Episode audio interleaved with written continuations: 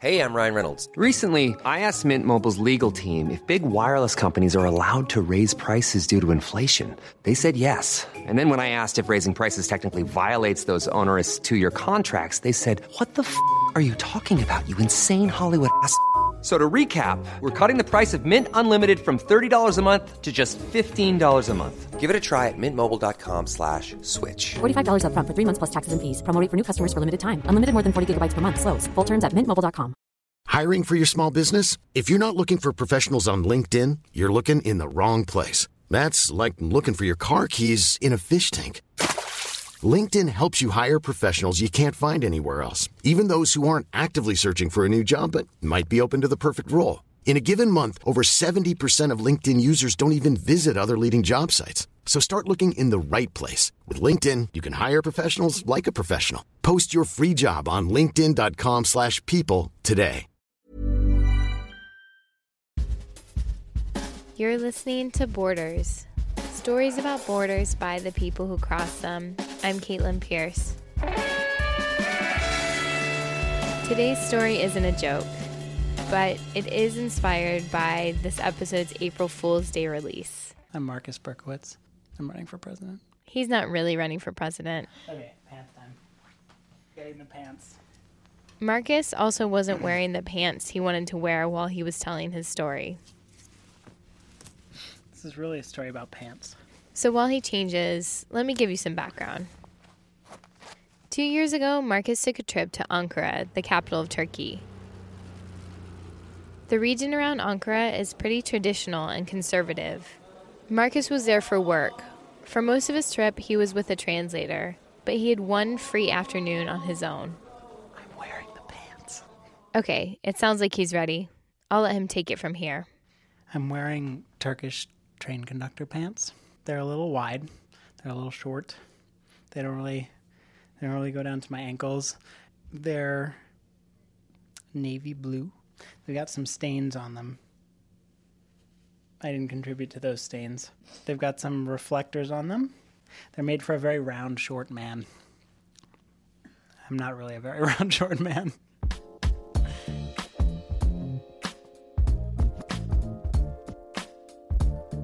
Spent a bunch of my life sort of living and working in and out of Latin American.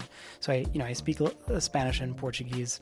I have family in Japan, Japanese family in Japan, and so everywhere I've gone, you know, I've either had f- literally family there who could explain to me all of the things that I was missing, or I got to experience those things for myself because I was there either with the purpose of learning the language or having already learned the language and I could connect to people and I could you know talk to people. And this was the first time that I had ever traveled to a place where where I was not expected to lear- to learn the language where I didn't really have a hope of learning the language during the time that I was there as much as I would have loved to. I was I've always been really interested in uh, in uh, in bullet trains. And and so I was like I'm going to ride the high speed rail I was like an hour there, and then it was like I was to spend like an hour until the next train left, and then I was just to come back, and I was literally just to ride the bullet train. I was to be really excited in a really, in a really nerdy way. I go onto the platform, and there's like a, a, a sort of new but like kind of shitty, dumpy looking like you know like Metra or Amtrak train sitting on the sitting on the track. And I'm like what? Something's wrong. Like this isn't this isn't this is not this is high speed rail at all. This is like uh this is just like a normal like Amtrak train. I was like shit. Like what am I gonna do? Like and so I was like well you know like what else am I gonna do with this afternoon? Like so I, I spent an hour on the train. It's unremarkable.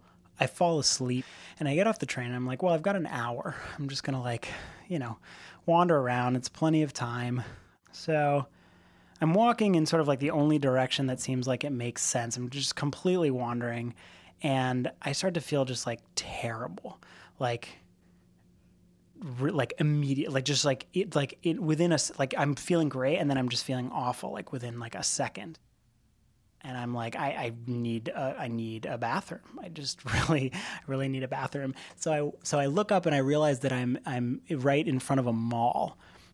So I walk into the mall. I'm like ho- like holding my stomach. I'm like crunched over. I'm like visibly in pain. And there are these three very kindly young Turkish folk, and I say to them in English because I'm, you know, don't speak any Turkish, um, like, I really need a bathroom. Bathroom, like I really need a bathroom. I'm like rubbing my stomach. I'm like jumping up and down. I'm like crouching and like, oh, like no, no, like is basically the only thing that's, that they say. And then they point up. And so I'm like, oh, so I look behind me and there's these, um, you know, these, these, there's a glass elevator. And I'm like, okay, like I guess the bathroom's, you know, up in the elevator. And this point, I'm like in so, I'm, I'm in like just like searing, searing, horrible pain, like horrible pain. And so I went and I, I got in the elevator, and there was this young Turkish couple in the elevator. And so the doors close, and there's sort of this moment where, like, I kind of like, I, I wouldn't say like lost consciousness, but like definitely like had to like brace myself against the back of the elevator, like against the glass. And I'm, you know, I'm like looking out over this entire mall. You know, the glass elevator's in the center of the mall. I'm looking out over the entire mall. It was just like this horrible wet sound, like kind of like when you like stick a spoon in like a thing of Jello for for the first time, and it makes that like. And it was like, I think they know it was me you know, I was like, they they, de- they definitely know it was me, and they're they're looking over at me, and it just like I don't even remember it happening. It was like blacked out, and and it just exploded. Like I just popped like a fucking tick in that elevator, and it just exploded, and I just lost it. I just shat. I just shat my pants really, really hard, really hard, and then there's like a little ding, and like the elevator gets to the second floor, and I like bolt because I can see the the bathroom sign like right in front of the elevator. So I, I, like ran, you know, like you know, like duck waddled ran over to the bat over to the to the bathroom doors, and I like ran into the bathroom. And at this point, it's just like flowing, like oozing, just fucking everywhere. And and it it didn't get down. It didn't like it didn't like drip down to the bottom of my pants legs until I got into the bathroom stall were my jeans. And so, you know, I take them off. I'm in flip flops and basically, you know, basically my bare feet. And and there is runny, oozy, brown, smelly water dripping down onto my flip flops, my bare feet, tile floor of the bathroom. So I'm like just standing there like Porky Pig in it. So I like clean myself off with toilet paper. And and meanwhile, I've still got like I've got like crusted shit all over the bottom half of my body. I mean, just like as disgusting as you can possibly imagine. I'm sitting on the toilet just thinking like, how the fuck did I get here? Like what just happened? It was supposed to be like a three hour day trip to this university town. I mean, it was like, you know, like Gilligan's fucking toilet stall. And so this young, probably like 15 or 16 year old Turkish kid, he came in and I like opened the stall and I just said help. I took, you know, the wad of, of lira, Turkish lira out of my bag. So I hand him this and I was like, pants, like I need pants. I mean, it was fairly obvious that I needed pants. Uh, but, but, but I, but, but I handed, I handed him this money and he was, and I, he was like size, size. And I was like, any size, like, I don't care. Just, I just need some, I just need some pants. I just need some pants.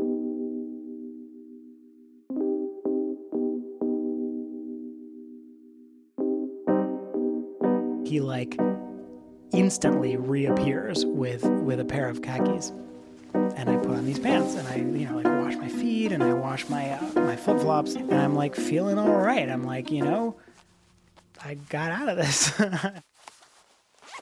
I walk back to the train station, I, like run up to the train when it comes, and so I got you know so I got on the train. I was like I think I'm home free. Like I, I got this. Like I'm sitting next this guy. I, am like, you know, I'm like exhausted from the whole ordeal, and I'm, I like, you know, to fall asleep for probably the first 45 minutes of, of the train ride. And I wake up, and I'm not feeling very good. And there's probably 10 to 15 minutes left before I get into Ankara.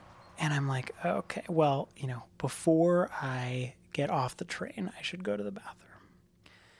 It becomes apparent that everyone had the same idea I did. They were going to go to the bathroom before they got into Ankara. So there's lines at every bathroom, except one. Um, and so I stand at the, you know, I try and open it. No, I can hear someone in there. So cool. You know, I'm, I'm starting to feel worse, um, way worse. I'm really not feeling good. In fact, I feel fucking horrible. And it just like, again, that like feeling washes over me of like almost losing consciousness. And, and, and I didn't completely like let go like I had in the mall, but like something came out and it dripped down and it was dripping just like a little like little droplets right down onto the floor of the car and there's like you know like a line like a brown line down these khakis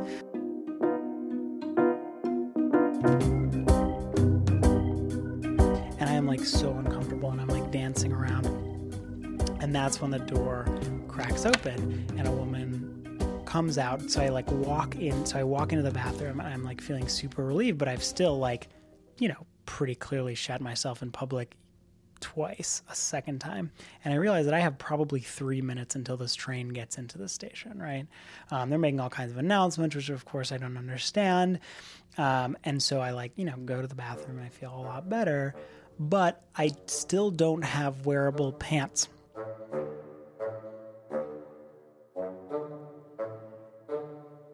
the train has stopped at this point. Um, and so I opened the door crack after after I could hear that pretty much everyone had gotten off, and I just started yelling help at whoever would listen. And I look out the door, and there's like there's like a line of of like elderly Turkish people waiting to get the train. Ladies in headscarves, um, like older Turkish men, um, like people who just do not deserve to see a pantsless American ever. And these two women train staff hear me and I try to explain what's what's going on and they they they just they're just losing it. They're just literally literally pointing through the crack in the door and laughing at me um, and yelling for other people to come. And at this point, this this rotund train conductor walks up. So this this man who speaks who speak, spoke no English, he handed me a, a garbage bag, a big black garbage bag, and sort of gestured at me to like put on the pants, and then and then he poked holes in the garbage bag and basically like put his arm in there and pointed to my legs.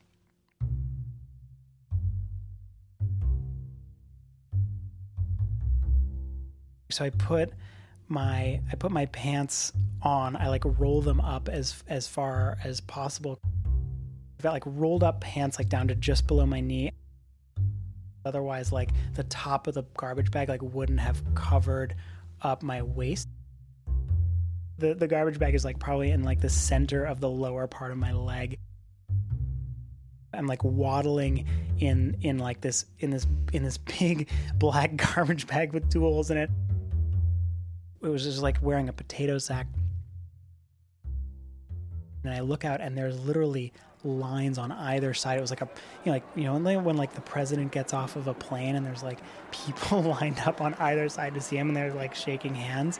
Um, I didn't shake anyone's hand, but but there were just like people just watching in in absolute horror as like you know as like as I walked off with like shit on my legs open to the air for all to see, like walking out, holding the garbage bag like tied in a knot around my waist, waddling off past like, I don't know, 150 probably decent, lovely Turkish people were just like open mouthed, gawking. I just kept being like, these are like normal people like they didn't ask for this. Like they they're just like this is just horrible. Like that like they you know they came to like get on this train and what they found was like this you know shitty american i mean not that you know the american stereotype is to like wander around in garbage bags but like it must have just been like oh like this fucking american who can't handle his shit you know? These puns are really not intended. The train conductor leads me downstairs. So i walk down into the basement and he like makes a gesture with his hand like strip. And i'm like oh god like now i'm in a basement with a turkish train conductor. I've got shit all over me. I'm completely naked. I'm in this sort of like uh, like locker room area with like a drain in the bottom of the station, the train station, and he hands me a, basically a hose around the corner, and and I you know and he turns it on and I wash myself down, and then he uh, he hands me this this pair of pants that I'm wearing right now, and so I put these pants on. So he he walks me out the um, out of the locker room you know, sort of up the stairs and into the parking lot where all the taxis are waiting. And, you know, I don't think he said a single word to me the entire time. He sort of like grunted and laughed a little bit, but didn't, didn't really say, say a word to me. And he puts me in a cab and he gives me the biggest smile I've ever seen in my entire life. And he sort of like kisses me on both cheeks and pushes me into the cab and closes the door.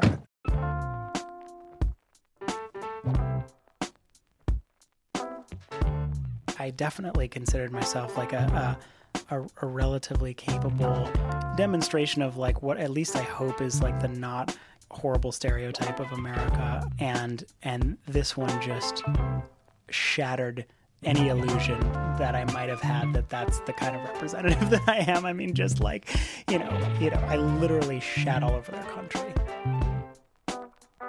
you hear a lot about attacks in Europe and you hear a lot about strife everywhere, but you know, Turkey has been really hard hit by a lot of this stuff, and, and it's like you, I think it's just useful to remember that like you know these are these are humans, these are like real people who are suffering. You know, this was Ankara. This is this is the same place that just got attacked, and and these are the same people who were you know helping this you know helpless American when they really didn't have to. Marcus Berkowitz traveled to Turkey two years ago. He's still never been on a bullet train and says that he doesn't really want to anymore. Marcus, thank you for bravely sharing your story. Andy Diaz wrote our theme music. For more stories about borders, visit bordersradio.org. I'm Caitlin Pierce. Thanks for listening and happy April Fool's Day.